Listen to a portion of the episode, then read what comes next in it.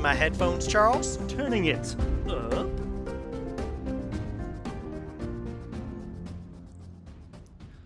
Hello, hello, hello, everybody, one and all. Welcome to yet another very exciting episode of the Friends Talking Fantasy podcast. My name is Charles, and with me today, as always, is my lifelong friend and co host, Dylan.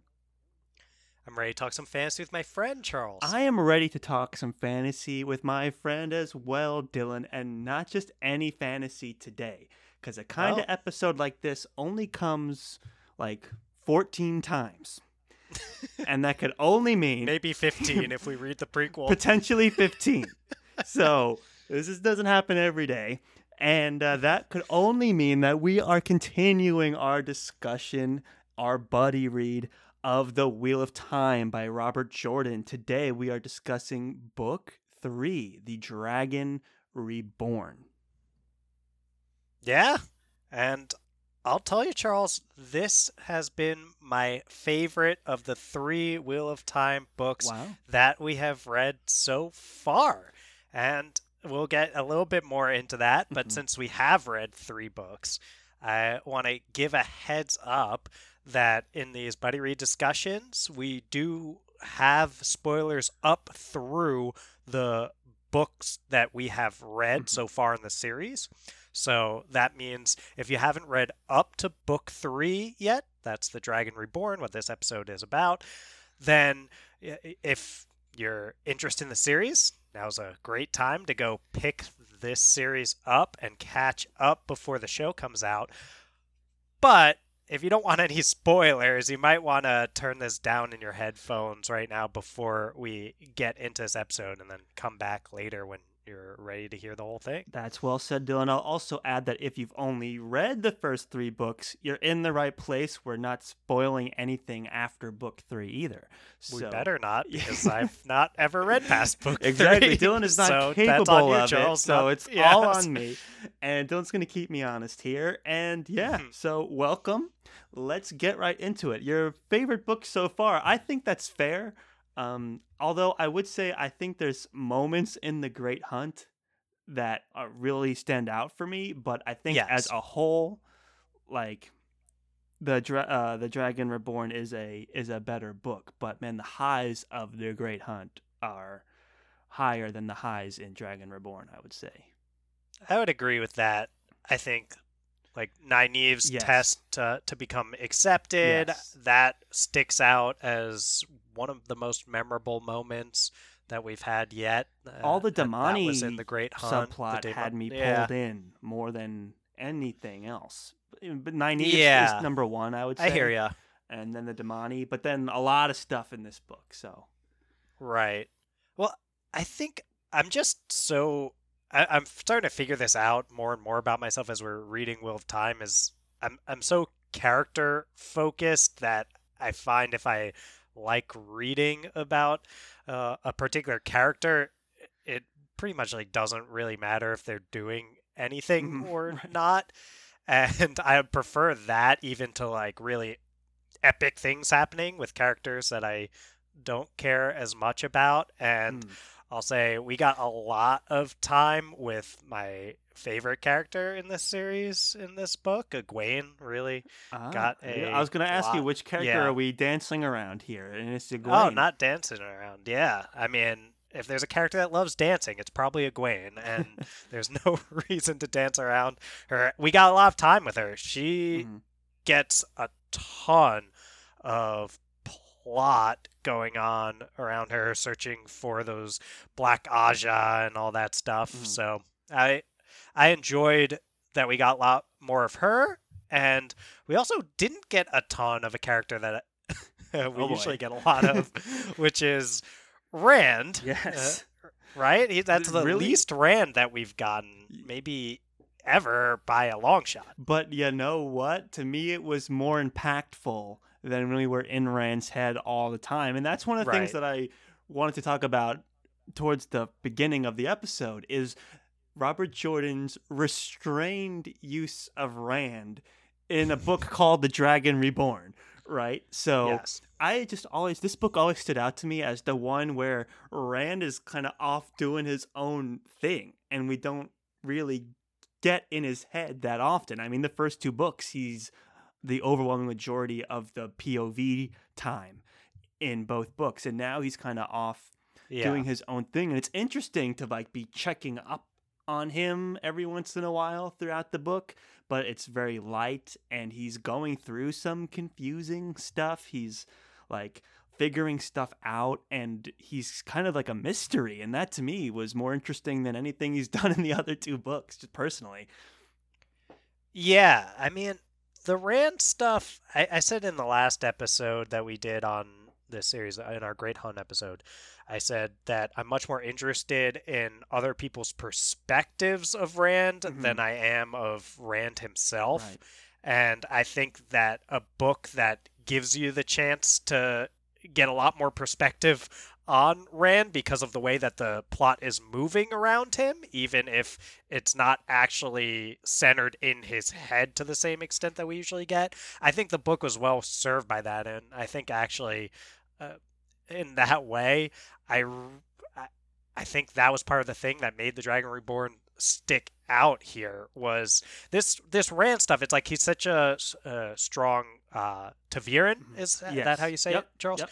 Uh, so such a strong ta'veren that the world, the the wheel just weaves everything around him. Right? if he passes through a town, then he'll just basically force this almost destiny to start moving way faster, and like people start getting married, and these big events start happening yeah because it's just like, oh well, Rand came through here and he makes the things start going toward their destiny, and that's a big Wheel of Time bit. And I feel like what's kind of cool here is the the to to ta'veren bit is about that and getting to be a lot more in the heads of the people who are getting pulled in all sorts of directions by Rand hmm. helps us understand this kind of Rand obsession that was going on in the Great Hunt, where it's like he doesn't even really have to be involved that much, and everything still moves around him because of who he is as the Dragon Reborn. So it made me kind of like get it more with Rand, and I really appreciated the way that Jordan chose to implement his character. Yeah, that's really well said because the first two books, how many times are we told, "Oh, I'm not the Dragon Reborn. I'm just a shepherd," or "Oh, he is the Dragon Reborn. He's going to be so powerful. He's ta'veren he pulls people around him." Like we've been told this nonstop for two books, two pretty Mm. decently long books.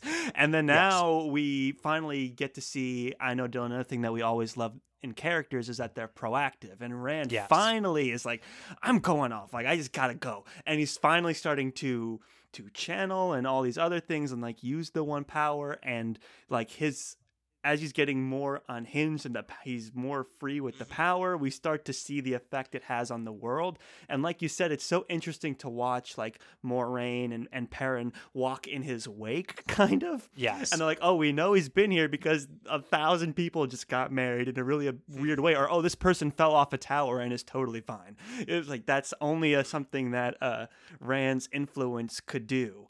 And it's pulling them along as well. So it's so interesting. And then we get those moments where Rand is fighting dark hounds and all these other things. and- yeah.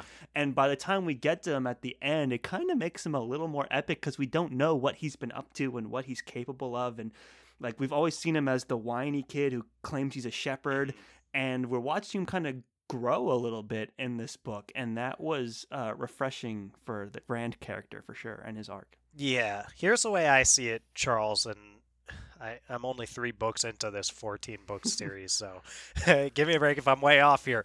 But I feel like the Rand arc to this point, the first couple books were about Rand accepting that he accepting to himself that he is the dragon reborn and Mhm. then this book entitled the dragon reborn was about everyone else coming to realize that he is indeed the true dragon reborn Right. and uh, it kind of ends with that where the the great hunt ended with this moment of like rand is like okay fine i'm the dragon reborn Right. i get it and then this one ends with everyone else being like, "Okay, he's wielding Callandor. Yeah, exactly. This guy so you, is like, the Dragon So what Reborn." you're saying is the Great Hunt is Rand accepting he's the Dragon Reborn, and the Dragon Reborn is Rand proving that he's the Yes. Dragon Reborn. and other people accepting him. Right, that's the Out- the like- proving element. Of like, okay, he's proven it. He's got Callandor. He's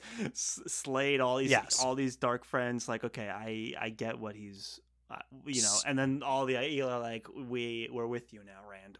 Right. And and so Charles, I think this all ra- wrapped these first three books up for me in a way where the first two books and Rand's constant reluctance Mhm. uh, around this. Right. Oh yeah, I'm a shepherd from the two rivers and all this stuff that made him come off a little bit bratty and not as proactive as we often like with our protagonists. I think the way that this all went and Jordan's use of Rand in this very restrained way here just made it all feel so much more deliberate Yeah. and all as this like building toward who Rand eventually becomes where now we as readers get to see him in the Dragon Reborn a little bit more through the eyes that all these So other well people said, are yeah. seeing him through. Where it's like this is just some epic dude who shows up and like wrecks Ba'alzamon out of nowhere with his channeling ability being ridiculous. Yeah.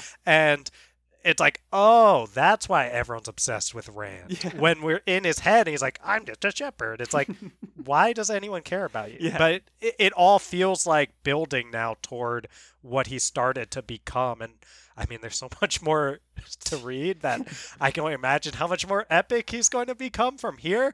But I don't know. It, the Dragon Reborn just tied that together so much better for me. So yeah, and I think it about all comes back to Robert Jordan's restrained use of him because, like you said, we get the same impression that everyone else gets when he just shows up on the scene at the climax of this novel and is just wielding the one power and, and slaying people and having this historic artifact, uh, Callandor, to like these huge walls of flame, and he's just busting people. You know, it's it's like okay, wow, like they're like Rand has been doing his thing on the sidelines, and now we're actually seeing him in this new light, you know, um, which I think was easier to do when we've been removed from him for so long. Yes. It's like, okay, he's like not the same person that he was in the first two books. Like that journey from, you know, when he leaves the Mountains of Mist to eventually making it all the way to the stone, it's like, okay, he's like clearly been affected by his ability to channel and what he was doing off on his own and and we finally get to see him in that new light and accept him really as the dragon Re- reborn which we like knew was inevitable but it, it was hard to see him that way when we were in his head for so long Yes. And when the I mean this is something that I'm starting to realize how well Jordan does of this is when we the reader get to experience things in the way that uh, our characters do that's when the reading experience is very strong Mhm. I think. Uh, and I I get that we were supposed to be experiencing this constant like reluctance and this constant oh no like I how could I actually be this when I'm uh, a shepherd? Right. We've been supposed to experience that the whole time and we weren't supposed to necessarily see Rand as just this awesome epic hero despite the fact everyone was treating him that way and now uh, I guess I, I learned that Jordan is capable of like I, I trust Robert Jordan more as an author after this Yeah. like Yeah, I guess fair. which is I like I know he's I we've said he's on- the Mount Rushmore Yeah. of fantasy authors and I think that's fair and I know so many people have him as their favorite author ever and I think I'm I'm starting to get it more. I'm starting to understand. Right. and Robert as we Jordan get and what he's further away from the first book we start to get further away from those lord of the rings tropes that you can't help but think about mm-hmm. and like this idea of oh he's the chosen one it's like we know that going into this so to finally see these characters getting a little more fleshed out going a little further beyond what we've s- seen how we've seen these tropes play out in, in in series like lord of the rings we finally get to see these characters um, like natively in Robert Jordan's world, and Yeah, I Mhm. one of the things that stands out for me in this whole book is the restrained use of Rand, and I, I just For I thought it was brilliant. Like imagine like not you know not seeing a certain character in Lord of the Rings for so long, and then they just show up and wreck stuff up. It's like oh wow, that was like that just doesn't happen. We're so close to the characters and they're epic all the time. So it really like taking the time to have Rand earn it, it was was well done here by Jordan. Well said, Charles. So let's go on to some other characters here. We know we love Rand, um, great use of Rand, but uh, the Perrin got a lot of POV time in this uh, story as well. And I wonder what was your impression of uh, of Perrin as we as we went into book three here, or by the end of it now. Mm. He started off really strong, Mhm. I felt like. And I was, you know, I, I sent out a tweet, uh, Charles, that was a poll asking hashtag Twitter of time their favorite of the the Perrin, Rand, and Matt Ooh. trio there. And it was right when I was toward the start of Dra- the Dragon Reborn, I was saying that Perrin was starting to stick out to me. And I, I like this arc. I know Perrin, at least you said Perrin's pretty much your favorite, right, Charles? Yeah, Right. yeah. Um, I he's the most interesting to me. Like it's a kind of trope that I feel like Perrin's kind of the genesis of. You know, it's very interesting to see his to think about his place in the timeline of fantasy tropes. You know, that's like reluctant nobility about him. I find super interesting. Mm, nobility in the sense of like having a strong moral code. Yeah, I'm like he's assuming, one of the ta'veren. He's up there with you know he's Rand's best friend, but he's like much more. You know, he's not Rand. he's he's like the tier below. So the fact that he's still ta'veren, but the tier below, like it's an interesting it's an interesting position for a character to be in. Yeah, He's kind of like the supporting role, but he's actually got some and a pretty impressive resume himself. You know, it's it's, Gotcha. it's interesting in that way. yeah. I guess noble. I was thinking of this. You know, it's there's this synonym or or not synonym. Uh, th- the word can mean like a lord is a noble, and it can also mean noble in the sense of having this almost moral fortitude. Yeah, he's uh, a he's a them, and moral you mean guy. it more the moral fortitude. Yes. Yeah. So I think with Perrin, it's this. I see what you're getting at when you compare him to characters like Jon Snow, or I know you Yeah, mentioned like Fitz, closest Fitz chivalry and yeah. stuff like Mhm. that, uh, as these folks that maybe are of the Perrin mold because Perrin came before both of them Mhm. and I see him as almost having this this workman like you know he's a blacksmith Exactly, and yeah. he's he is more for lack of a better way to put it like blue collar Yeah. feeling than the other characters where Rand yeah you know he is a shepherd but everyone looks at him and instantly thinks he's a lord if he wears the right clothes and Matt will get to him more, but he's got this sort of like roguish charm to him that starts to emerge in this book. But Perrin's kind of a simple dude Yes. with a uh, simple understanding of the world. And he's not wrong, I think, for seeing things that way, but it's a little more like black and white. He does he's not an overthinker and he's willing to do what it takes whether he likes it or not. Right. And I think th- he's yeah, he's got something to him. I will say he came in last, Charles, in yeah, that poll, which that doesn't surprised me. surprise me. Like I get some Faramir vibes from him, kind of, where it's like this is a really interesting guy, but he's just in the shadow of other characters. You Right. know, he he's just not doing the cool stuff Rand is doing, or and certainly in this book, he's not doing the cool stuff Matt's doing. Matt's doing some really interesting stuff. Um, Yeah. Rand, uh, Perrin is just like I'm following Rand. it's like okay, like how can you be the voted the best character when all you're doing is following one of the other characters? You know, it's like th- there's only so much being interesting can can get you. Um, so that's kind of always how I felt. It's like the the Faramir condition.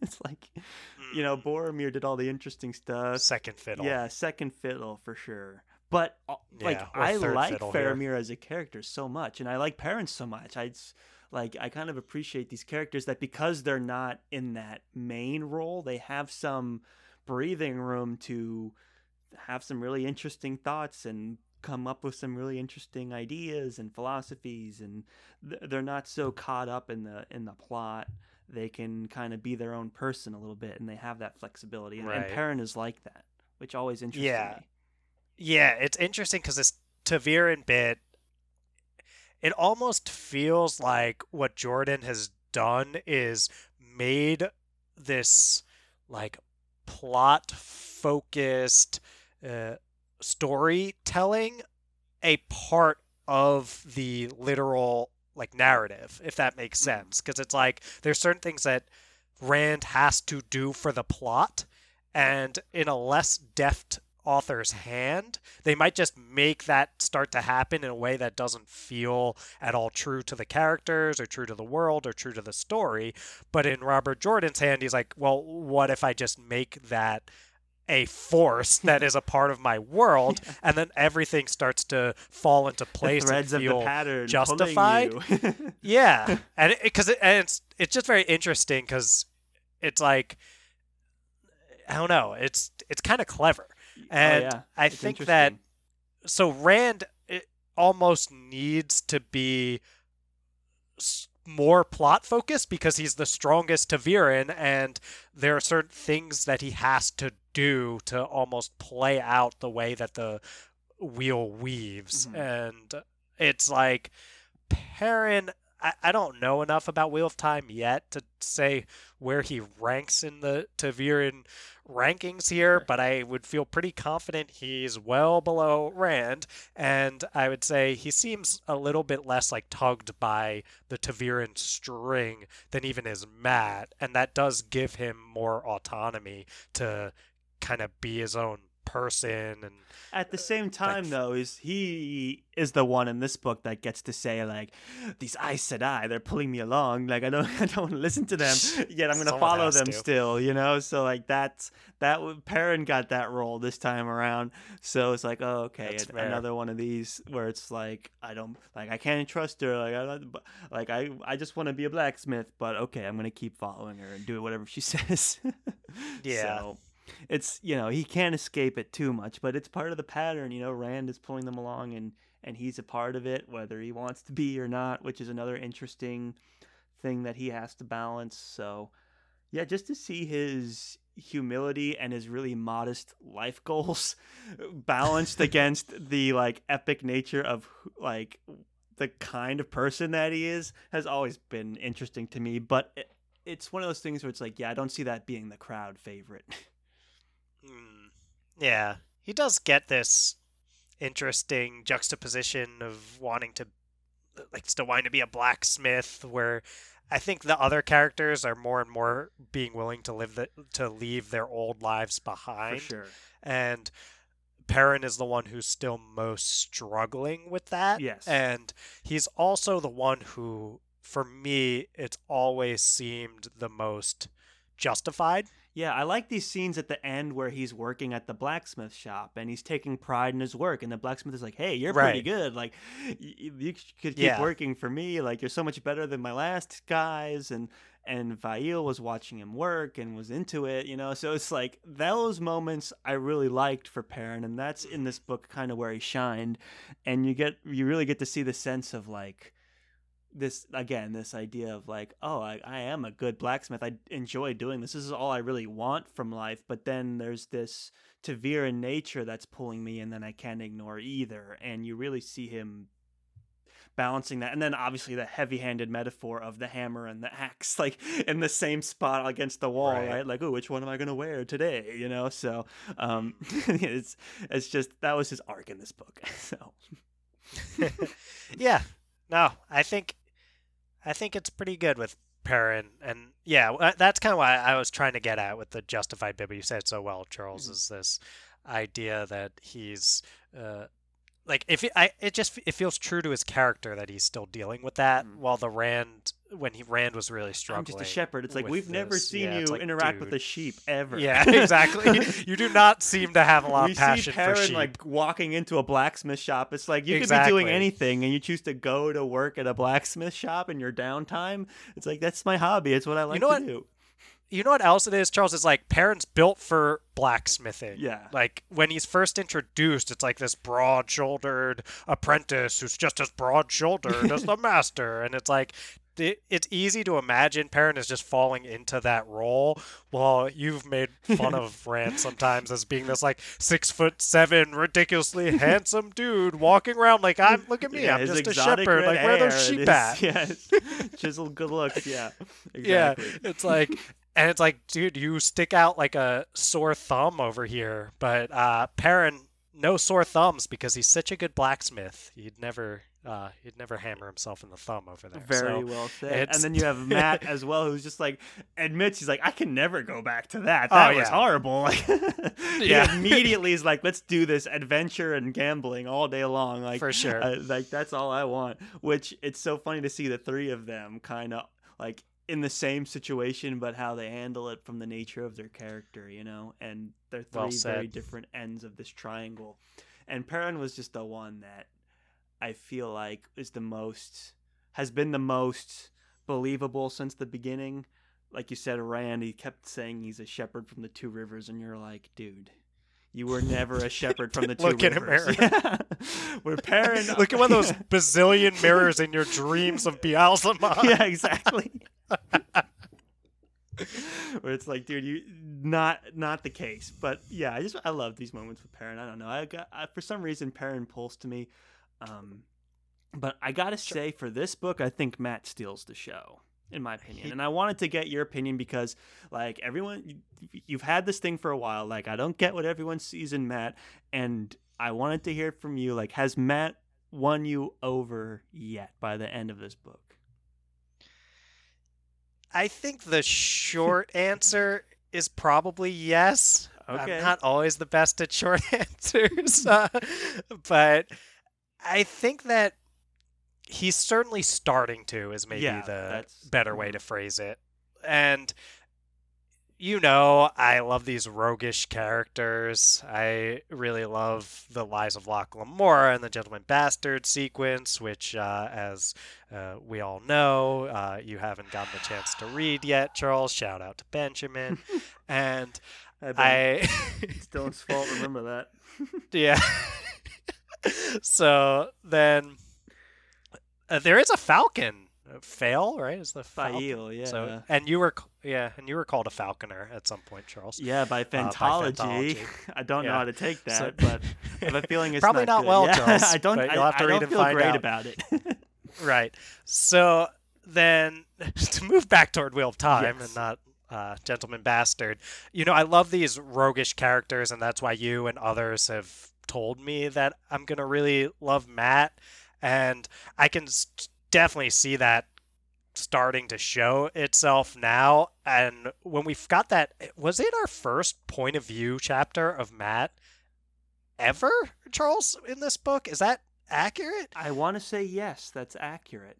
It felt And if it You know, I wasn't, wasn't, like, then it was it. one of the super Right. first. But I think it was. I wasn't ever tracking it as a Like thing. I don't know think I kind of took POV for when he granted. blew the horn of Valere or not, but No, I I don't, don't think, think so. so. And as someone who knows, you know, anyone on Twitter time or wherever else, If feel they free did, to it was contact like- us and very brief. You know, it was never Right. like Matt's the POV character. This is the first time, and he's got a lot of time in this book as well. Oh, so- a lot. Yeah. And my first reaction when we started to get in Matt's head was like, RJ, what have you been doing having this character that has so much personality. Just like in the back seat, unconscious, trying to deal with the dagger situation. It's like, dude, you had like a thousand five hundred pages or whatever before this to start having this character out there doing these interesting and fun things. Yes. And he finally started to do that. And I was it was like from the first POV with Matt, I was immediately like, okay, like here we go. Yes, and because I could just tell. Yeah, that's so well said. And Matt's just like the voice where you're like, yes, because he's the only one that like actually escapes the Aes Sedai and goes on and Right. does his own thing. And you're like, this is what all these other characters are talking about doing. And the first chance Matt gets, he's gone.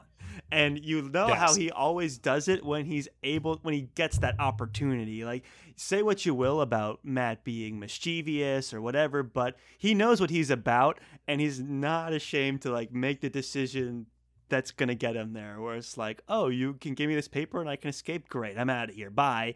And and it was like, oh, I can fight you guys. like you know, he he's the most. Yeah. His self confidence is so refreshing in this book when you have to read about Matt and Perrin and you're like, finally, here's a character that knows what he's about.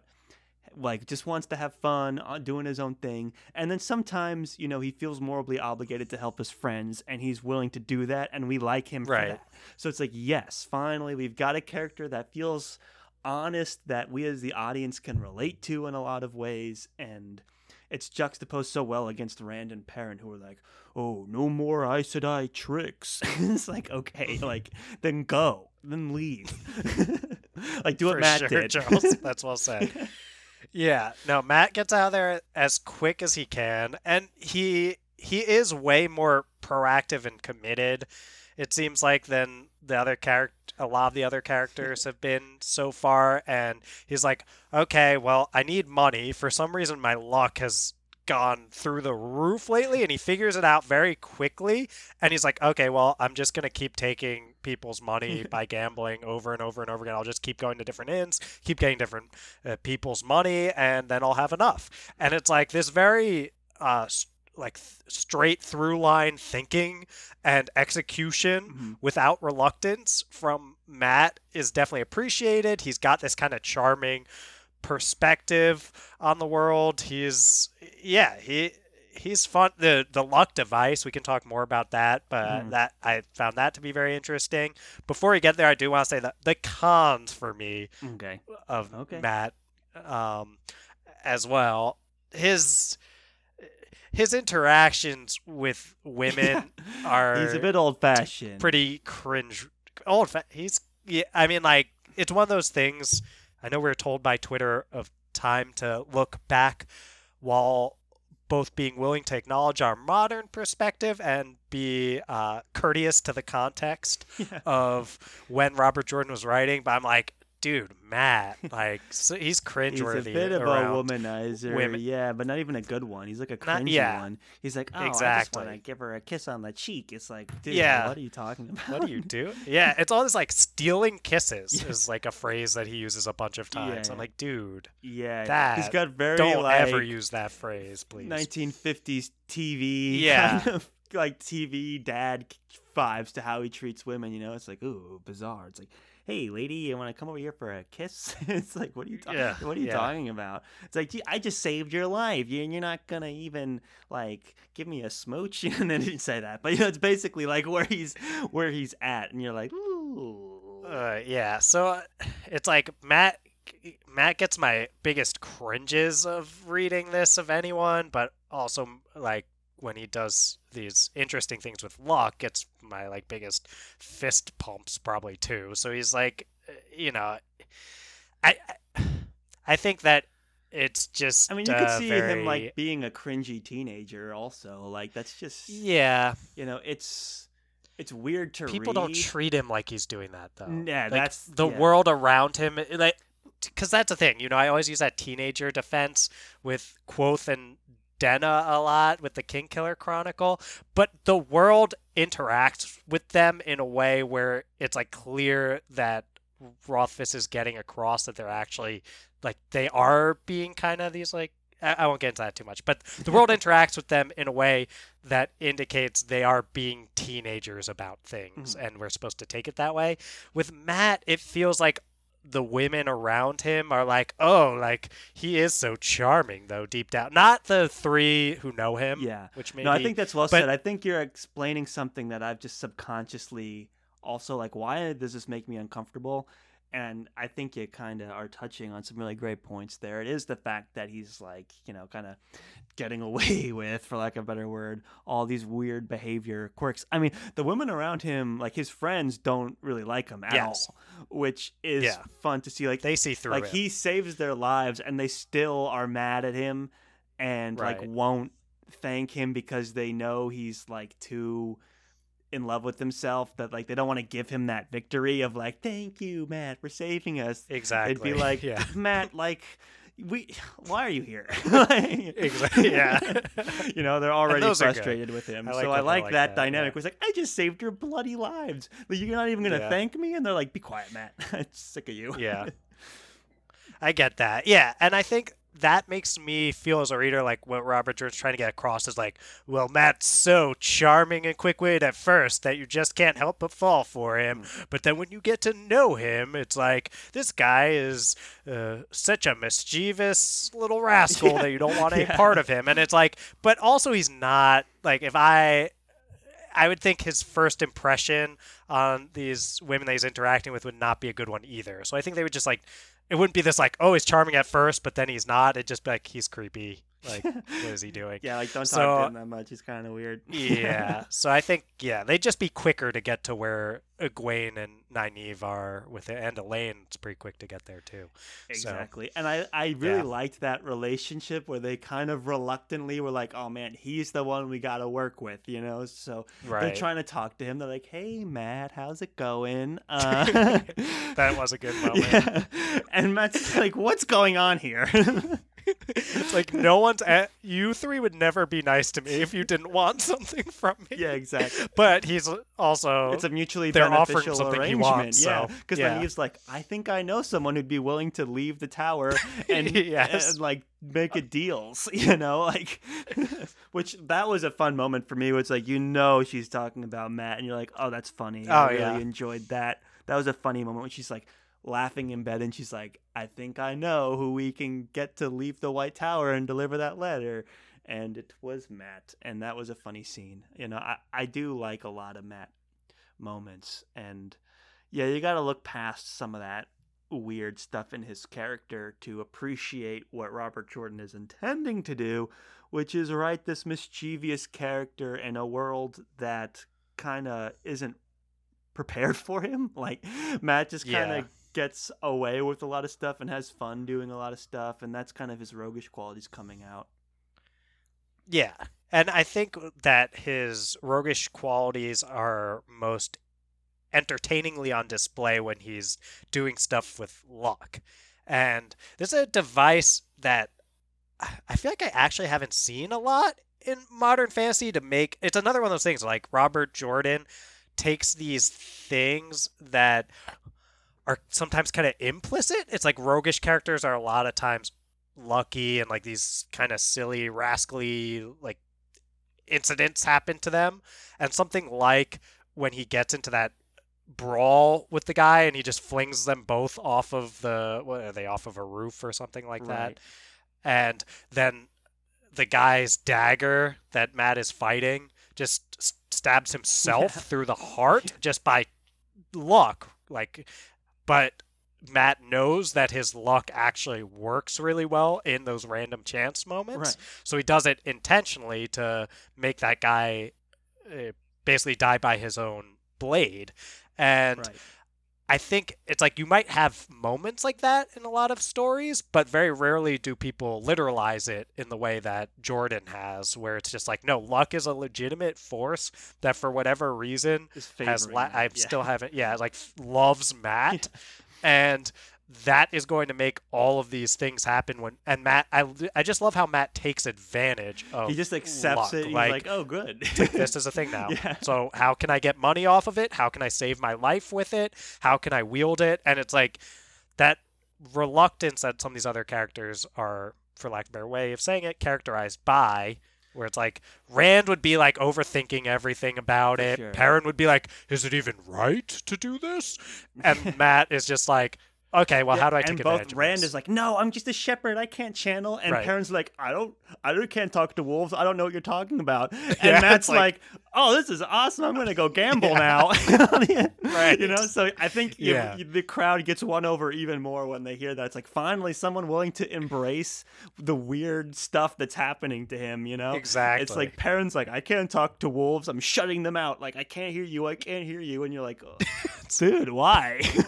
yeah, like it's cool. You can Yeah. you can hear wolves. Think of all the stuff you could have awesome. been doing to this Gold point. Like, eyes? Matt would have found a way to have fun with it by now. Just the nature of his character. But he just happened to be the one that like luck favors sometimes and random chances and he's found a way to make that work for him right away and he embraces it like i love matt and that he's down for anything and he's always embracing stuff like he'll blow the horn of Valere. it's like you know you're linked to that for life Yes. now right and he's like uh i guess Yeah. like you know he takes the dagger and you know he, he he's he's willing to throw himself in there you know and i appreciate that about matt even if he doesn't know Me what's too. going on he he knows like let's see what happens like let's just do something and see how the dice fall essentially nice dice drop Thank there. Charles.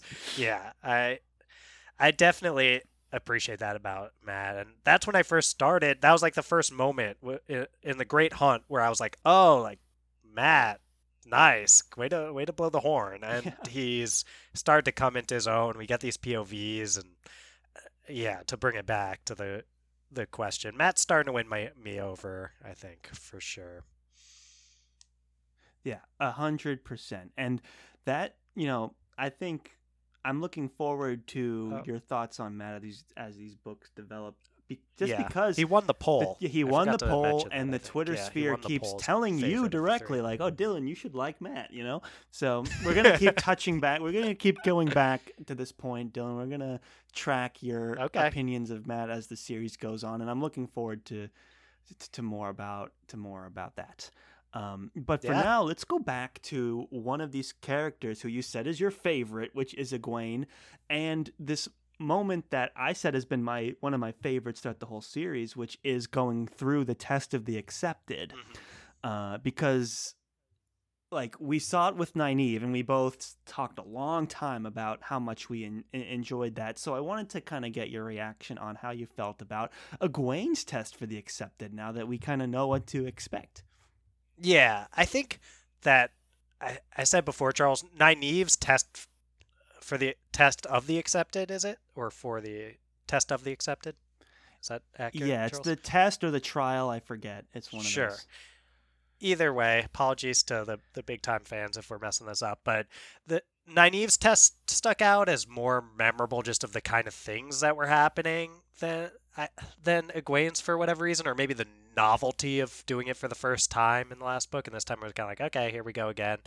Uh, I did enjoy this part with Egwene for sure. The first couple ones, like she goes in three times, and the Mhm. first couple were like, okay, okay, like we're doing the like she's married to Rand. It's like been there, done that a hundred times in the last book. Yeah. So I'm like, fine, whatever. Let's let's keep rolling. Though I do have a theory uh, from that one. Um, my my theory is uh, there's the there's a character that shares a name with one of the Black Ajah. That it it's like Egwene and Rand's daughter shares a Oh, name yes, yes. with Yep. one of the Black Ajah Mhm. there, and they say at one point it's uh Joiya is the name. yes. So Joiya is the name of both a Black Ajah, so that means an Aes Sedai who like turned to the Dark One's side, Mhm. and that's like the oldest of the Black Ajah. And Elaine, I think, or someone said like could be our grandmother's great grandmother or something like that. Um, and it was also the name of Egwene and Rand's daughter in the one of the test of the accepted moments. Um, so I have a theory that the like basically Egwene was inhabiting a real past version of herself in this like turning of the wheel, Mhm. and that daughter uh, was actually this Joiya character. Interesting. Like of so basically Joiya is an actual like daughter of a past reincarnation type of thing of the wheels turning of Egwene and of the dragon reborn of that time. That's like the Rand equivalent. So that's my that might be nonsense, but that's my theory.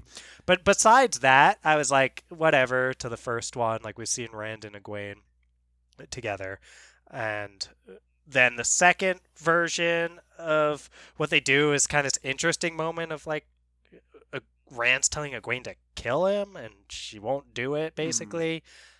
But it's a third one that's really interesting, which is where Egwene gets to be the Amyrlin seat Mhm. and has Rand brought to her as kind of like you gotta do away with this. What do they call it? Stilling? Uh, stilling. Yes, you've got to still him, and she refuses to do it. Mhm. And then she's like knocked out, and she's trying to save him. It was a really epic moment, which I was like, oh, like it's a bummer. This is a dream because this would be super.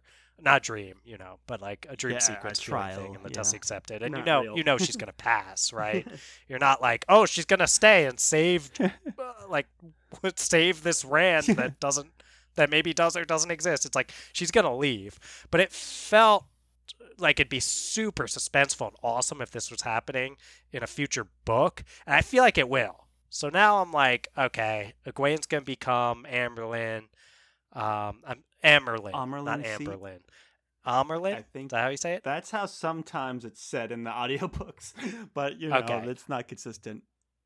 So I thought it was really cool. I think though the best thing about it would have been the suspense of her trying to save Rand, and Yeah. that part didn't feel real yet. But I'm hoping that that's like a moment we'll get to actually live out in like book twelve or because it is knows what. interesting. Like she is training to be Aes Sedai, and if an Aes Sedai Yeah. found out that a man was channeling, they're supposed to still them. Like that's in their DNA as Aes Sedai. So like. Rand is someone is a man that can channel, so maybe he gets a pass because he's a dragon reborn, but it's still like a, a contention. You don't know, and like I will agree with you that it's like oh we've seen these alternate universes of um uh, Egwene and Rand play out over and over. So I don't think it was as impactful for me as the Nynaeve Right. trial. But the thing that did stick out to me is when she finishes the third one, she's like complaining to all the other. I said, like, will I ever be free of him? Like, I get it. We're we're Mm. tied together, and she's like um frustrated about it. Like, how much of Mm. like how much like how does everything I have to do involves my relationship with Rand? And I think that's just like Huh. the interesting nature of ta'veren and their relationship where it's like she's like figuring it out and I don't know how she's going to react to it. And you know that's one of the things that I think is what's keeping me at this point still interested in their relationship because you know it's not supposed to work but you also know that they're like hopelessly connected as well. So something doomed to fail but also doomed to succeed at the same time. So like that kind of stuff is super like keeping me going i would say keeping me interested. Eh, very cleverly done by jordan to where it's like okay you still don't know how it's going to play out. Like sometimes in these will they won't they you're like oh, okay whatever. Like we know one way or the other. We have our expectations. But in this one it's like both are explored and both are kind of destined. So what the heck is the, the, what's happening you know so that's the Mm. interesting thing about Egwene that I get from the trials.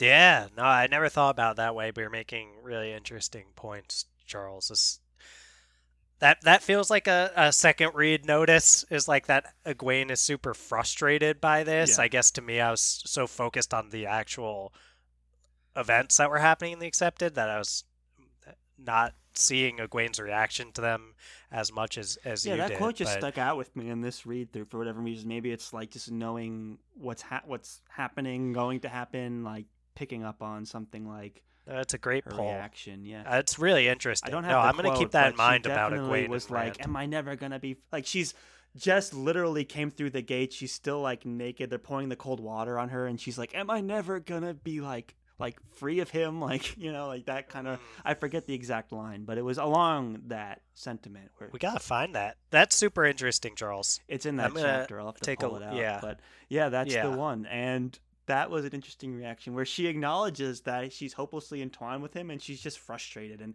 and doesn't know what to Right. do. It's like, okay, so wh- what am I supposed to do?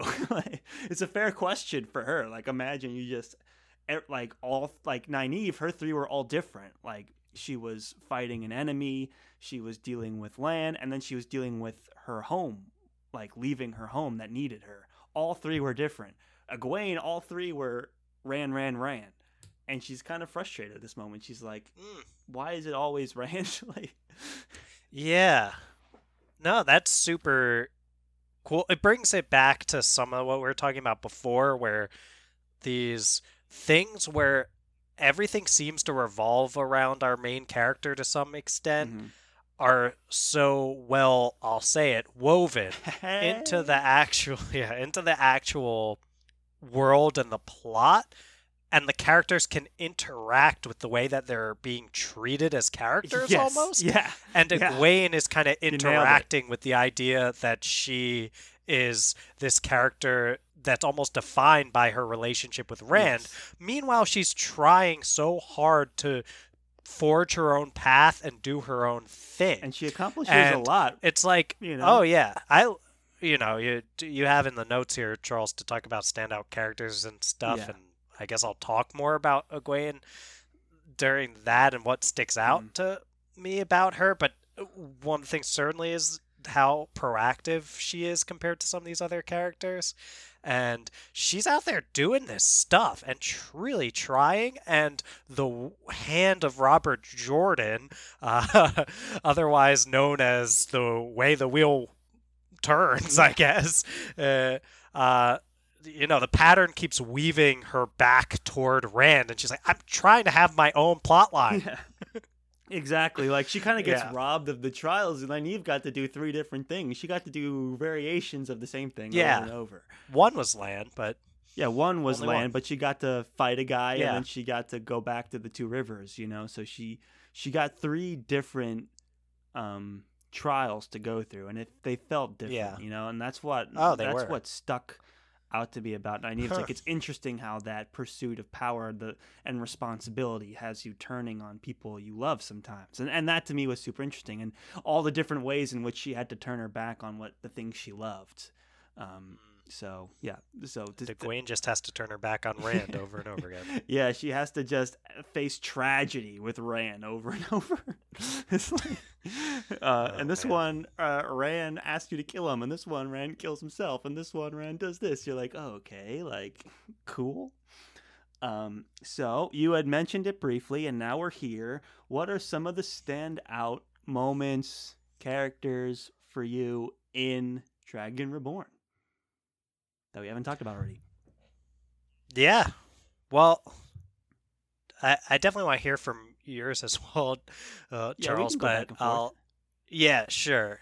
Uh, let's let's start with characters, just because we were just talking about Egwene, and Mhm. I want to talk more about what I like about Egwene while it- it's still on topic here. I think that something that sticks out to me is that proactive nature of her that I was just mentioning, where it's like this is a this is a series that so far has been characterized so much by these reluctant characters. Right. Um, I actually searched in my Kindle copy for how many times the word reluctant or some form of it appears in uh, the Dragon Reborn, Oh gosh. and this was probably less reluctance than some other ones. Yeah, you have to compare sure. it to the other book. But- but just searching this one uh, in it was 28 times. So that's about that's more than once every two chapters is the word reluctant. So uh, that's i was like is that a lot? Because it feels like it's a lot because i kept seeing that word come up over and over again. So i searched a book that's very different charles. I Mhm. searched the poppy war which I have a Kindle copy of, and that's a character that is uh, Rin, the main character. It's very focused on her, Uh-huh. and she is the opposite of reluctant. I would say, extremely proactive. Uh, the books are pretty similar length.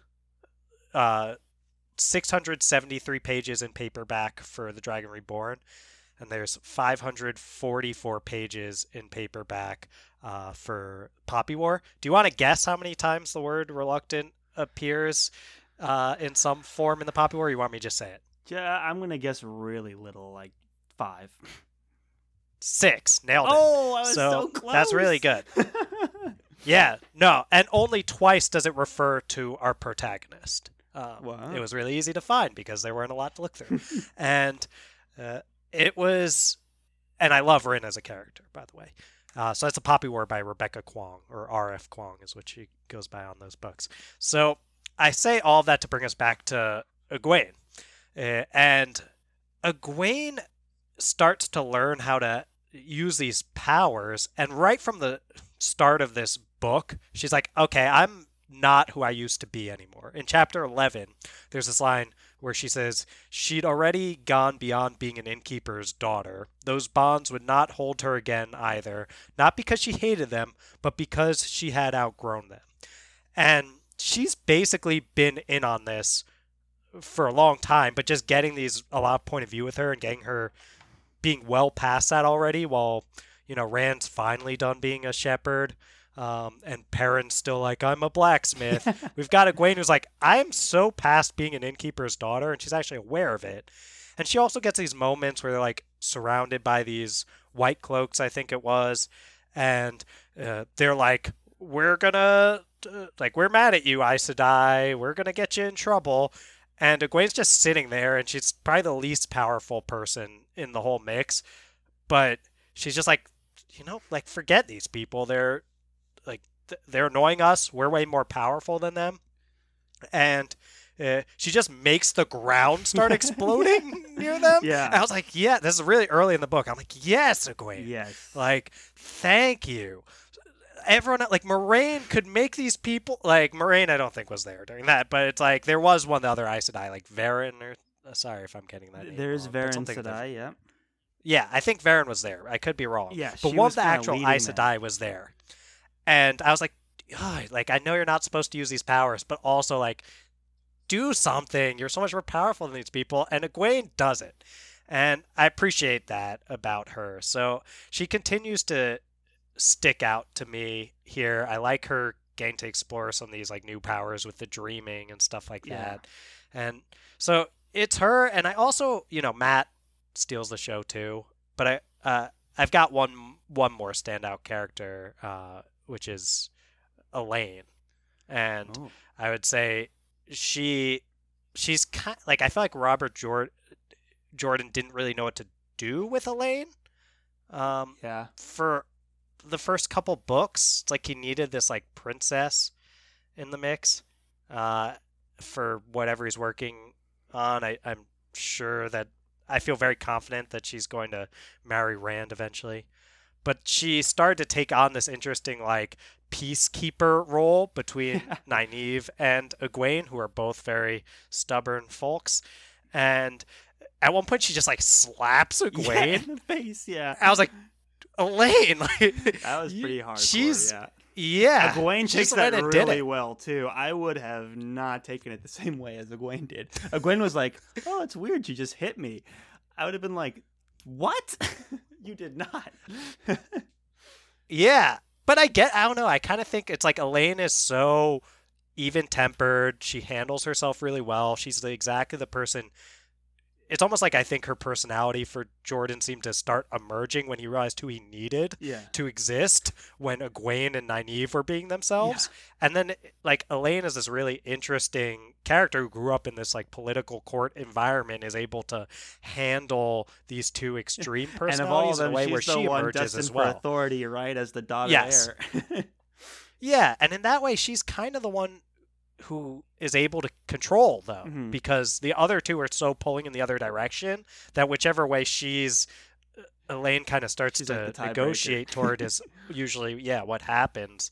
So I don't and then yeah, but when she needs to, she's willing to just slap Egwene. So I, I don't know. I was like, this is. I think that's part of why Egwene takes it well. Is like, oh my god, like I made Elaine snap slap me. Yeah. Like I must be Yeah. really out of control here. True. So it's like I don't know. She really emerged in this as like she's the uh, maybe not my in the like NBA or NFL they'll give a like MVP Right. and you know maybe that's that that would probably go to Rand like every year, but um, in this maybe like the most valuable player in terms of like my favorite character of it is probably Egwene or Mat. Mhm. Um, but Elaine gets most improved player. Yeah, That's another true, award yeah. give out. Mhm. and she She's I think she starting to get a, a one. voice, you know, and it's Yeah. and it's interesting to see her fill So- that role. Mhm.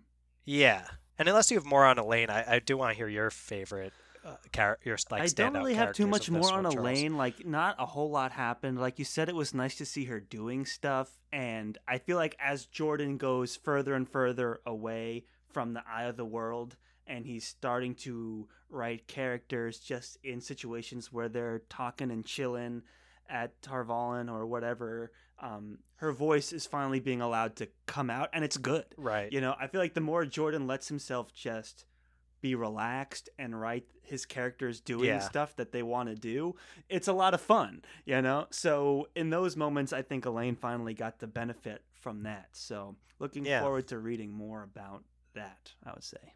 Yeah.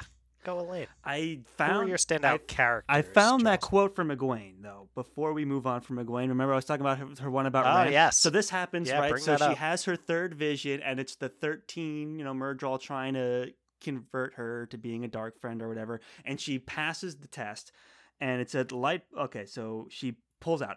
Um, Egwene stepped out of the arch, uh, cold and stiff with anger.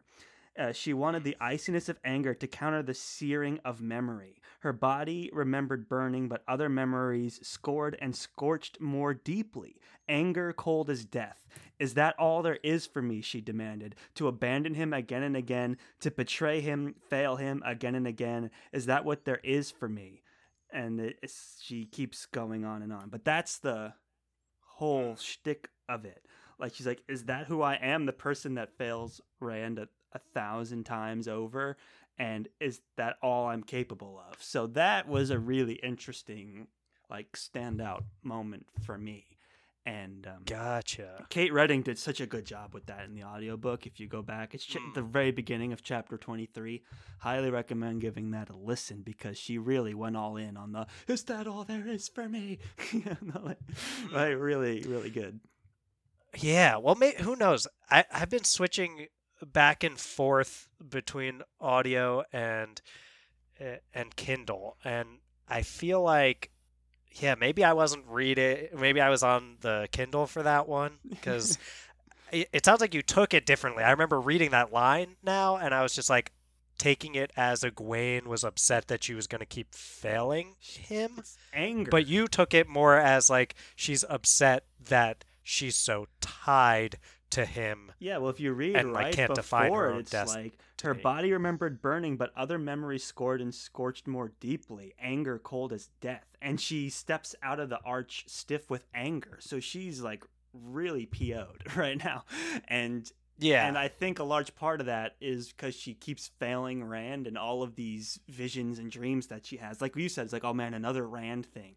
And they're all always bad. And she's so frustrated. Mm. I think, one, in that she's always failing, but two, in that that seems to be just her role in Destiny is to right. be that counterpart to Rand. So I while there's a lot yeah. of weird, you know, womanizer stuff with Mat, every so often you get characters like Egwene that are just so amazing. And she's Oh, like, Is yeah. this all I am? Like I'm more than this. And that's such a honest, true, Mm. powerful piece because I feel that as the reader. I'm like, we we both are like, oh great, another Rand vision, but the Yeah. character's frustrated too, and you kind of nailed it. Where it's like, what's so unique about the Wheel of Time is that characters are being pulled by their destiny and they get to react to it. You know, they get to be frustrated by it, upset by it. They get to fear it or want to turn away from it, try to avoid it, and it's just so interesting to see how all these different characters are trying to Yeah. exist with that.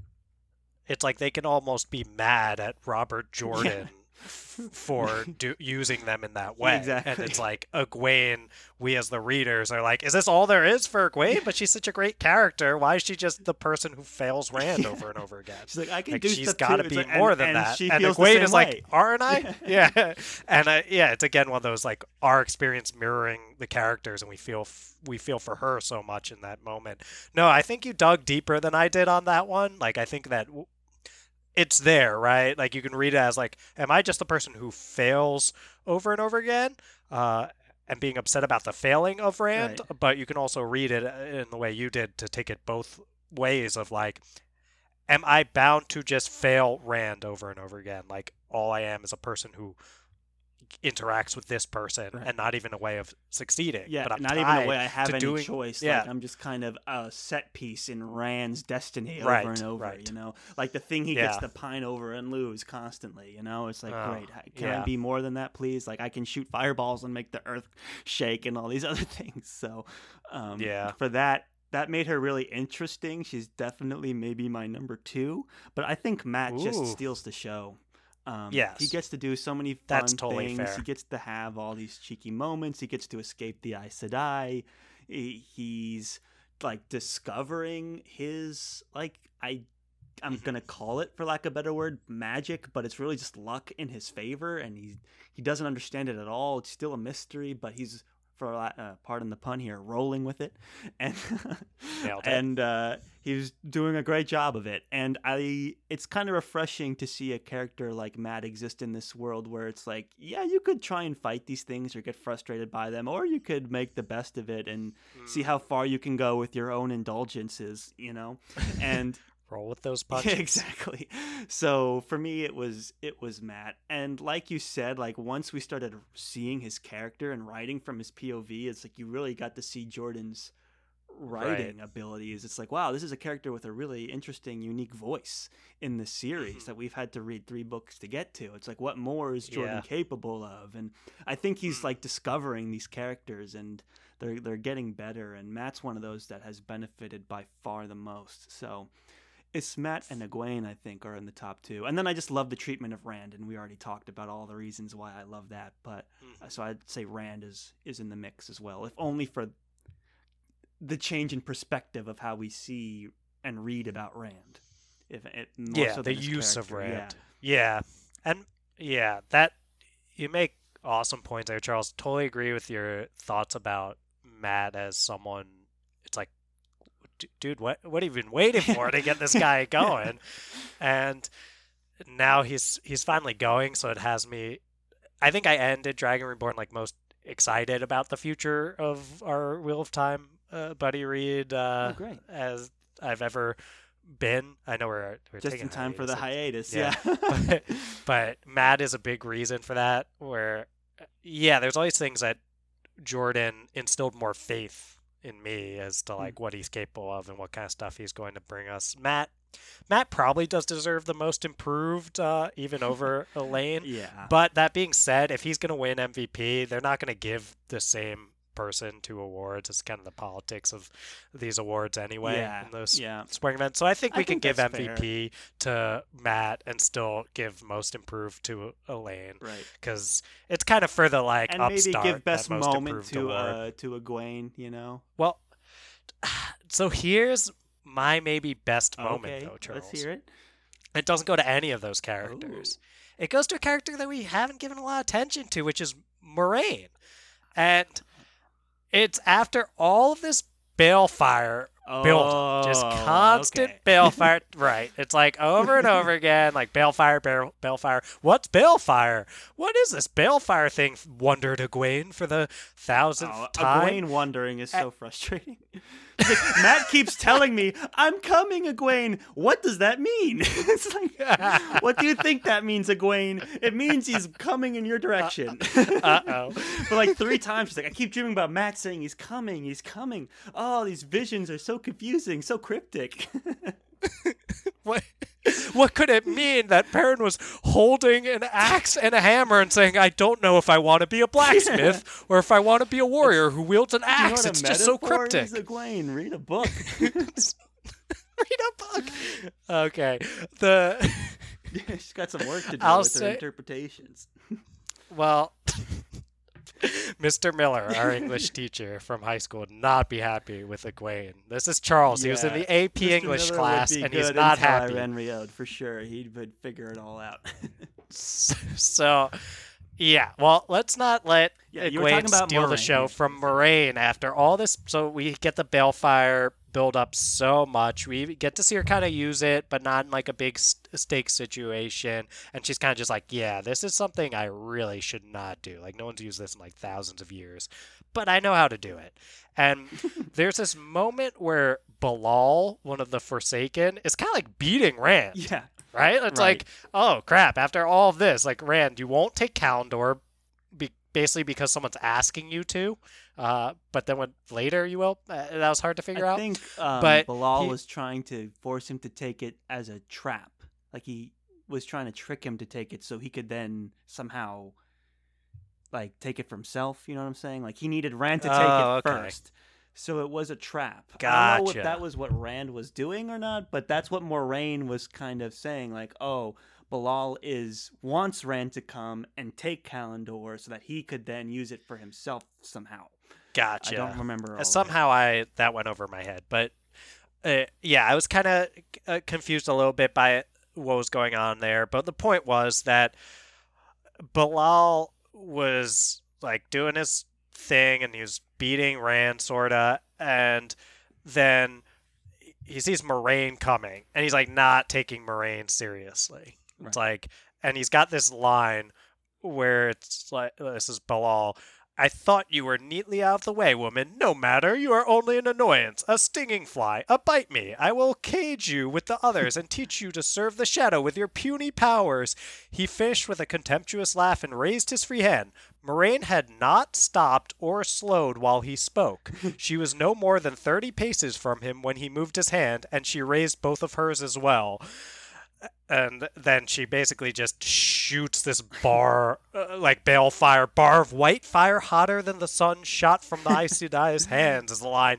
And she just burns him he's like no! And she burns him into Incinerates him, nothing. yeah. and it's just this beautiful moment of like i love that line where it's like Moiraine had not stopped or slowed while he spoke. So i just imagine this guy like ha ha ha like i will destroy you. You're just a fly. And she's just like boom. Like what you balefire. You're dead and i'm like Moiraine you are such a badass I thought of you Like, too because you're always so like, oh, cool. "Oh, Moiraine's so proactive. That's what makes her so Yes. good." And like, "Oh, she's actually out there shooting fireballs when Gandalf never, never had the courage to do such a thing." And then I was like, "Oh, Dylan's gonna love this." Where it's like, so I'm like, dude, that's you know, I talk so much about the proactive characters, and it's like, d- dude, like this guy is doing his little like James Bond villain bid of talking about his big plans to make you go in a cage and serve the shadow, and Moiraine's like, while he's talking and laughing, I'm just gonna shoot fire until this guy incinerates. And I'm like, yeah. You go, Moiraine. That's exactly what you should do, and she did it. So yeah, I you know, I com- I sometimes lament that we don't get to see Gandalf use his powers uh, as much as I would hope a, a wizard would think to in all these disastrous situations. And Moiraine, she just gets out there and she does the thing, and she did the thing, Charles. She didn't hesitate. Beautiful from beautiful moment from Moiraine there. So that's my standout moment. That's a great moment to pick, and uh, couldn't have said it better myself. That's such a like the rising action that we were always expecting was, you know, this whole idea of taking Callandor and all that. But watching Moiraine, like she's not the Dragon Reborn, but she knows like, hey, these are the tools. Maybe some of them are forbidden or whatever, but I can do them, and like this is what needs to be done. And it was so satisfying in those moments to to see the payoff of her actually using the the balefire and yeah definitely moves her into the badass territory for sure like that was hardcore yeah. so I I feel like you know we couldn't spoil things in that wizard battle royale episode, but I I don't know. I feel like what if she just whipped out uh, balefire on Gandalf? I might. I don't know, man. that this is a game changer because like.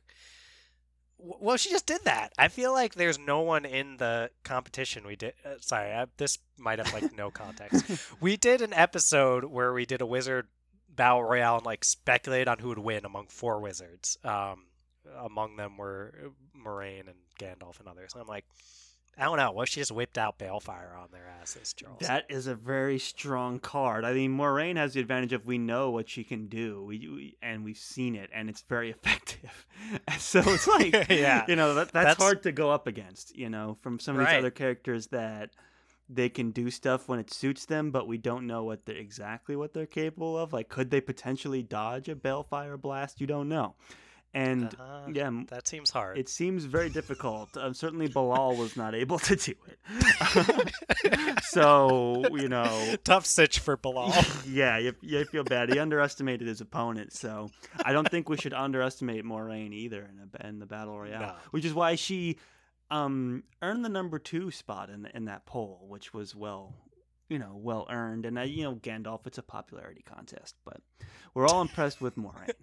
Um, yeah, man, like I feel like we talked about all my favorite moments, like Egwene's trial, Perrin in the blacksmith shop, Mat being Mat. Like these are all moments I really liked. The final showdown.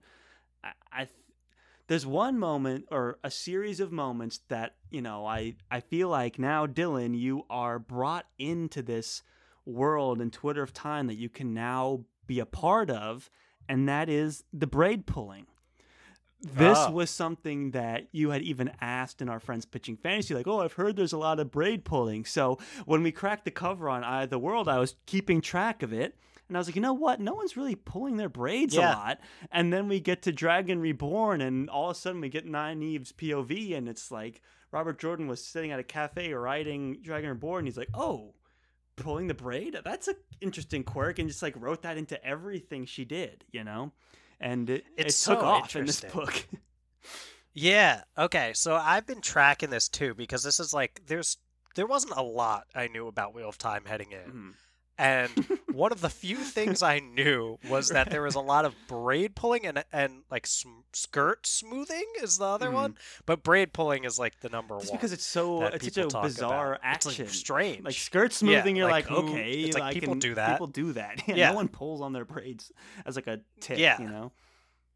Yeah, it's it would be very rare. Yeah. And I was tracking it, and I think we got one, maybe two in the first two books. And there was, I think, in Eye of the World, I like took note. I was like, oh, The We got a little braid pull. Yeah. And I was like, oh, here it comes. Yes.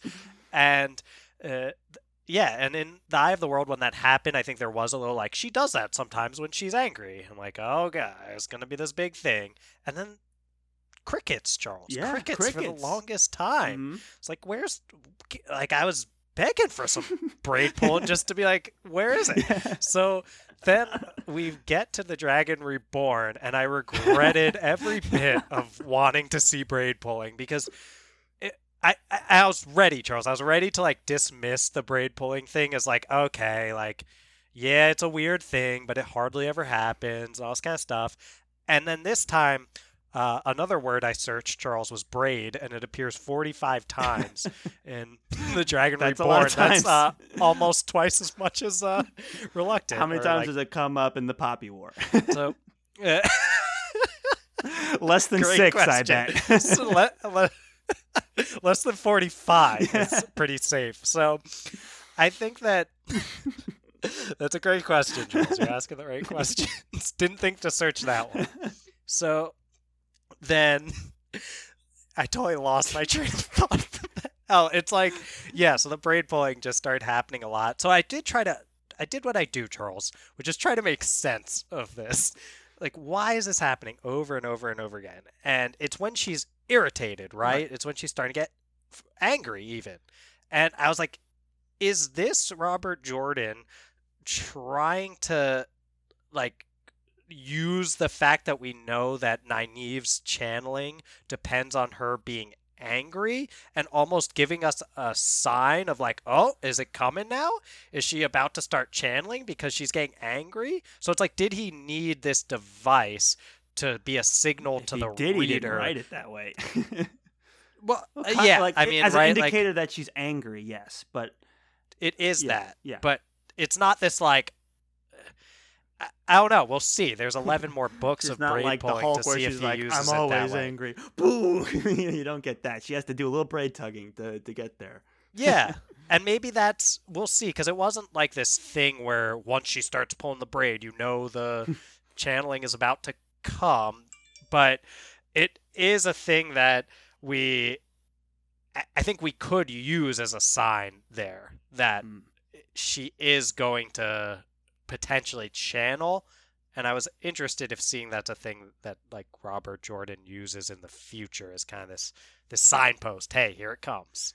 But maybe I'm off. No, that's that's well said. And I also like feel like obviously the braid is a huge part of Nynaeve's identity, like the tie to her world in the two rivers Yes. and she refuses to let it go and she refuses like she always sees the Aes Sedai as like the enemy because that's another moment in this book that we didn't talk about where Egwene comes back from her trials and she's crying and like Nynaeve's already holding Elayne in one arm and Elayne's crying. So Egwene just runs into her other arm and she's holding both of them consoling them. It's like we'll get them for what they did to us you know something like that. She's yeah. you know like she clearly hates Moiraine more than anybody for taking them all out of the two rivers Right. and she doesn't really like the Aes Sedai. She just wants to learn how to use her power to basically like turn it against them or something. So like you know that the braid is part of her defiance and all of that. Like she like Hmm. Egwene let the braid go a long time ago or refused to ever wear it or whatever the situation was.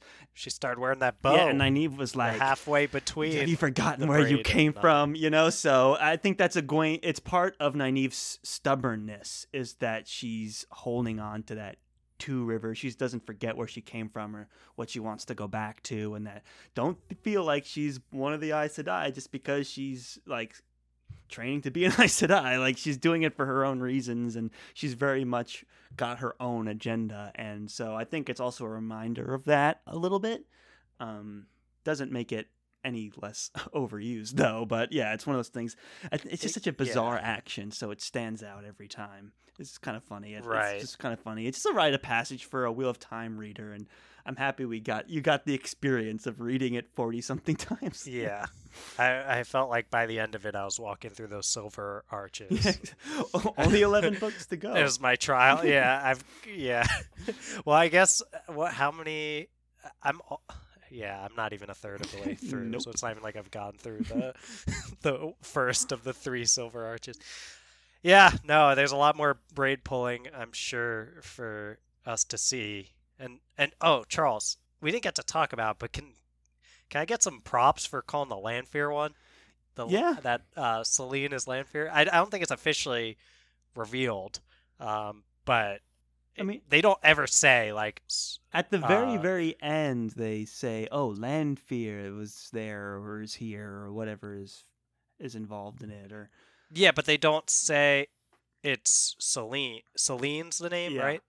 That like she was using. It's just like you can connect that Selene was also described as wearing the same clothes as Lanfear and doing the same things, Yeah. telling people to wield the horn for glory and things Yeah, like that. right. So it's like, yeah, they do get the Lanfear. I, I can't tell if Robert Jordan wants us to still not be 100% sure that Selene is Lanfear, but I And was that's pretty, much, much how this book ends. last Was book. like, "Hey, remember It's like- Lanfear? She's around."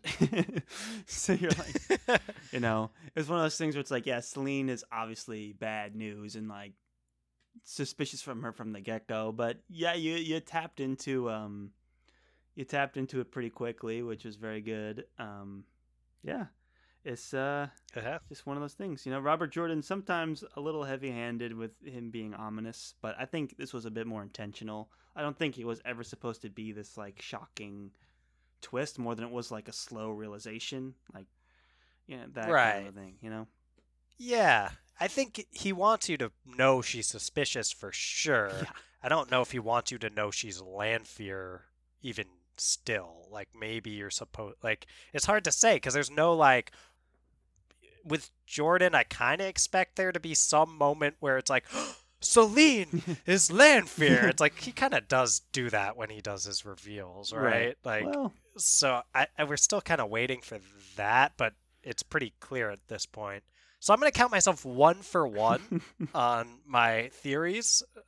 Is that fair, Charles? uh, you got that one for sure. Um, I haven't really been keeping track. I don't think any of the other ones have been proven or disproven. You know, we got to read eleven more books before we'll know so for hundred percent. That's not how it works. but sure. Yeah. you're, you're off to a no, great now- start. I'll say that. Couldn't couldn't do any better. Um, Right. And are are we still planning on maybe doing a theorizing episode where we uh, see if where you I'm have at? enough of them to in? do, uh, I think that'd be great, especially as we enter our hiatus. I'm sure I could. f- I could probably fill a half hour or so. then I- let's do it. yeah, you know, well- we we've got some time in between. You know, we're picking up a couple fun books in between book three and book four of Wheel of Time, so it's gonna be a few weeks. Got to keep that Wheel of Time time content turning. You know what I'm saying? Mhm. Yeah. Um, well, we would be remiss if we did not bring up Dylan, the character that you've kind of like brought into the Twitter sphere is kind of dominating the conversation around our Wheel of Time conversations, and that is Loial the Ogier. You made a Yeah, specific start- point to talk about Loial, and before we wrap it up, I want you to to to tell me what, what it is that you want to talk about when it comes to Loial. Nah, I don't really want to talk about Loial. okay, great, everybody. Thanks for listening. Bum, bum, bum, bum. he started. He started writing a book, Charles. did. Loial started writing a book. He had to have Yeah. a reason to stick around, you know. Yeah, nah, still trying to figure out what the deal is with Loial. Um, I, I feel like he's he's one of those characters that other people seem to understand the charm of, and it's just kind of lost on me. right. I think. Like, can Charles? I'm curious. Are you a Loial fan? You've kind of stayed Um, silent on the issue. I I don't really have a strong opinion on Loial. Like for me, he's kind of interesting, and it's fun to watch. Um, Matthew Kramer do his deep voice for Loial. He's like Rand, ooh, stedding Shangtai. so like that's kind of fun, but he doesn't. He's not the most proactive character. There's not a lot that he's servicing plot wise, so I just never really thought about him that much. It's just funny that he keeps talking about So- being hasty, and that's kind of a Oh. conversation that we've had before Yeah. Wheel of Time. So now it's like, okay, this is fun. You know, I'm enjoying this. You see, this is why this is why it sticks out to me is because there's something about you reading Loial Charles where you're like picking up on this. He doesn't really have a role. He's just kind of there, and he's taking up time and, and space, and not really doing much of anything. And it characters like that, and he's not proactive at all. And characters like that just you move past them and say like okay that's not something to think about and i just ruminate about like why why is this person here what is going on and the thing about Loial is that and this happens to me with with treebeard as as Oh, well uh yeah, sorry to Don't get into Treebeard. I actually really like. It. I was on twitter today uh i i don't hide my opinions about treebeard and and Loial either um eh, the whole time i'm like what are you doing here I, like th- this whole thing could be moving along a lot faster if we didn't have to spend time with you. And then what they do is go ahead and invalidate my feelings by telling me to stop being hasty charles. Mm. that's what i think does it with these those characters is like not only do they have that element of why are you like why are you here? You're you're slowing things down and i'm not particularly interested but then they're like don't be hasty dylan he And crossed like, the path okay. of three ta'verens. He's hopelessly bound into all this adventure now. He's trapped. you know, he he has read about ta'verens. he's not gonna let Aes Sedai control him charles Yeah. well, he's next, I guess. You know, you never know.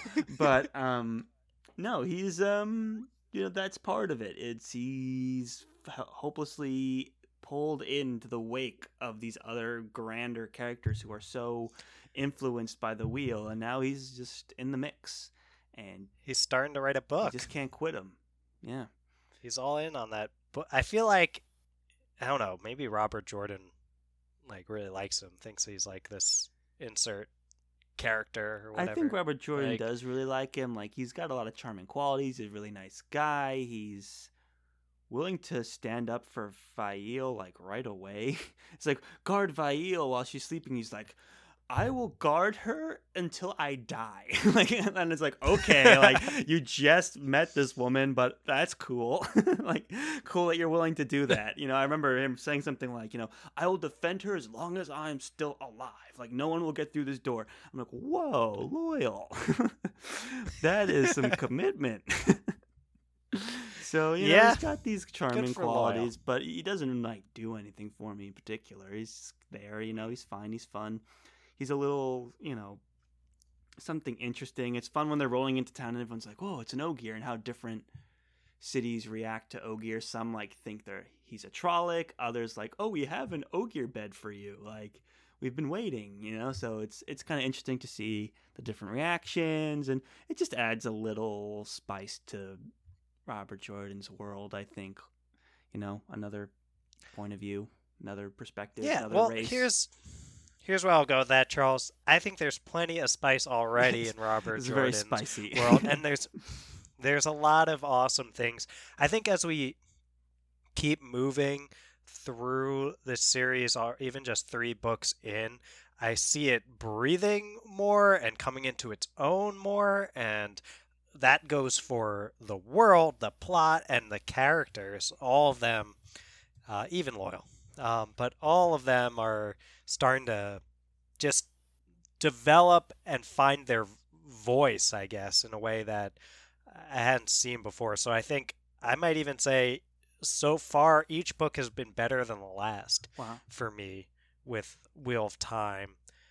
Yeah, I, I think I can say that with confidence so far. That's fair. I I, I kind of agree. Yeah. I realizing that I agree. Yeah, that's true. right. And I imagine I imagine from what I've heard that there will be a slog at some point. I can't really reasonably expect it to just get better and better with each Mm. book. But I don't know, Charles. I feel like here's what I thought. If I'm being if I'm being honest about where I was heading into this series, Charles, Okay. with how hasty okay. I can be. I thought that three books in, I would be really ready to take a like a big break, and I'd be like, I'm really glad we're going on this hiatus. I'm still, I'm not, I'm not trying to mess up your awesome reading schedule. you put all the work in on there, Charles. I'm happy to do our hiatus, but I, I thought I'd be like so burned out by this point that I'd really want to change. But this is like the most excited I've been about Wheel of Time uh, coming off of the third book. And I was a little like almost disappointed I couldn't go in and start the fourth one, which is it's not where I thought I'd be after three long books. I thought I'd be looking for something uh, different, but I'm in. I'm in, Charles. That's awesome to hear. I mean, I kind of feel the same way. I'm a I'm a little bit looking forward to the hiatus. I mean, it's only a few weeks. It's not that long and like Robert Jordan go his books are long, right? I don't know if they're meant to be marathon through the entire way. And I, I'm looking forward to a few weeks break. But like you said, the books have been getting better with every passing and I'm excited to watch these characters grow. I think what makes this book so much better than the first one is that we get less Lord of the Rings parallels and more Robert Jordan's voice. And we're finally letting these characters grow out of those parallels and into the world that Robert Jordan's built. So we're starting to see a lot of the payoffs of Jordan's creativity. And it's really exciting. Like we learned we've learned more about the magic systems of Saidar and Saidin, which I think are so creative. Um, and I really am just interested to see where they go. And we've got, you know, can't forget about the damane, can't forget about like the stuff Perrin can do and Mat can do and Elayne can do and I mean not Elayne, Egwene can do. So like, Hey, like Elayne give Elayne some credit. Most improved player. most improved, but I'm talking about like, for lack of a better word, magical abilities. Like Perrin can be a wolf brother, and Egwene can walk in dreams. You know, like all these things. So, like learning more about Oh. all those. Can we mention that Hopper the Wolf is basically I don't know if this can I can I spoil episode four of Star Wars, like literally the first ever Star Wars? it's not like a big spoiler. Like okay, like just be warned if you don't want Star Star Wars spoiled. I think you can kind of you know Yeah, we're almost at the like end. Like, thank here. you for listening. Go to Twitter, Yes. like and like and all that stuff. Rate five stars. Rate five stars. Thank you, and um, thanks for listening, man. You- that was really awesome. I'm glad we didn't spoil Star Wars for you. Go watch it. It's a great movie. Um, It's such a yeah. It didn't even warrant. I think it's just that Hopper's like the Obi Wan uh, kinda yeah. for- right? Because like Hopper's like dead, but in Perrin's dreams and kind of in his right, like head, a spiritual guide, telling him to kinda. use the Force. And it's like, yeah. So I guess the spoiler is the that Obi Wan dies in episode I don't four, think it counts which is like, spoiler, come on. but you know, we- like we, try hard here not to spoil anything. So we try so hard, and be ashamed to ruin Yeah. Star Wars for someone out there. yeah, that would be a shame. Uh, So, but yeah, Hopper's kind of that uh, equivalent, right? Yeah. Where kind of in Perrin's head, kind of mentoring him. Like his mentor is basically a wolf, which or, or his a wolf is basically his mentor. Yeah, I was is gonna say, probably it's a better definitely a way to phrase that. Uh, it's like he's definitely a wolf. but a wolf is basically his mentor. Yeah, for sure. Yeah. yeah, that's an interesting. about that. Yeah, I'm about it too. It's interesting. You know, it's different. Oh. and it fits into Perrin's personality in an interesting way. So I'm looking forward to reading Yeah. more about it. He's starting to maybe Sure. use it more, and like it's interesting to see him accept it more, which is what we want from Yeah. a lot of these characters. Young bull, Young Bull, that's right. Perrin. Yeah, As Yeah. some great names in throughout the series, and it's just another example. Yep, uh, such an imaginative series. I'm always impressed by the creativity of it, the expanse of it, like how much fun it is, and we can talk more about the magic systems and stuff in future episodes. But is there anything else you Right. wanted to mention about the Dragon Reborn before we get out of here? Mm. just that i'm sure we'll be even though we keep saying hiatus i'm sure we'll be coming out with more wheel of time content in the meantime to Oh yeah, keep talking about this awesome series and try to have some fun with where we're at right now and see what kind of episodes we can get cooked yeah, up we'll be back in like a very- month's time, but Yeah. with a book discussion. But in between now and then, we will be talking about Wheel of Time in throughout. So don't worry, the conversation won't stop. We're just gonna read a few other books in the meantime for all those people that have not read Wheel of Time and want us to talk about other books. it's it's hard to read 14 books straight, you know. Uh, so yeah, this is another great work, and you know, really excited to get into book four, and appreciate you all for listening. Should we get into that sweet, sweet outro music? let's get into that sweet sweet outro music charles All righty then. Thank you, everybody, for listening to yet another very exciting episode of the Friends Talking Fantasy Podcast. Uh, if you like what you heard today, check us out on Twitter over at the FTF Podcast with a number one at the end. You can also check us out on Instagram and Facebook at the FTF Podcast. If you want to send us a message, you can always email us at the FTF Podcast at gmail.com. Now, Dylan, if someone was listening to our show on Apple Podcasts and they really like what they heard and they wanted to support the show in a way that was free and super helpful to us, what could they do? Toss five stars to our podcast. Just go inside Apple Podcast app, find the Friends Talking Fantasy page, scroll down until you start seeing stars. Once you're seeing stars, the best number to support the show would be to click five of those. Yep. Uh, if you do have a little bit of extra time and you want to write a review, that is always appreciated. But just listening, getting to the end of this Dragon Reborn episode is more than enough. Thank you so much for doing that. Thank you for listening all the way to the end. We greatly appreciate it. And as always, go forth and conquer, friends.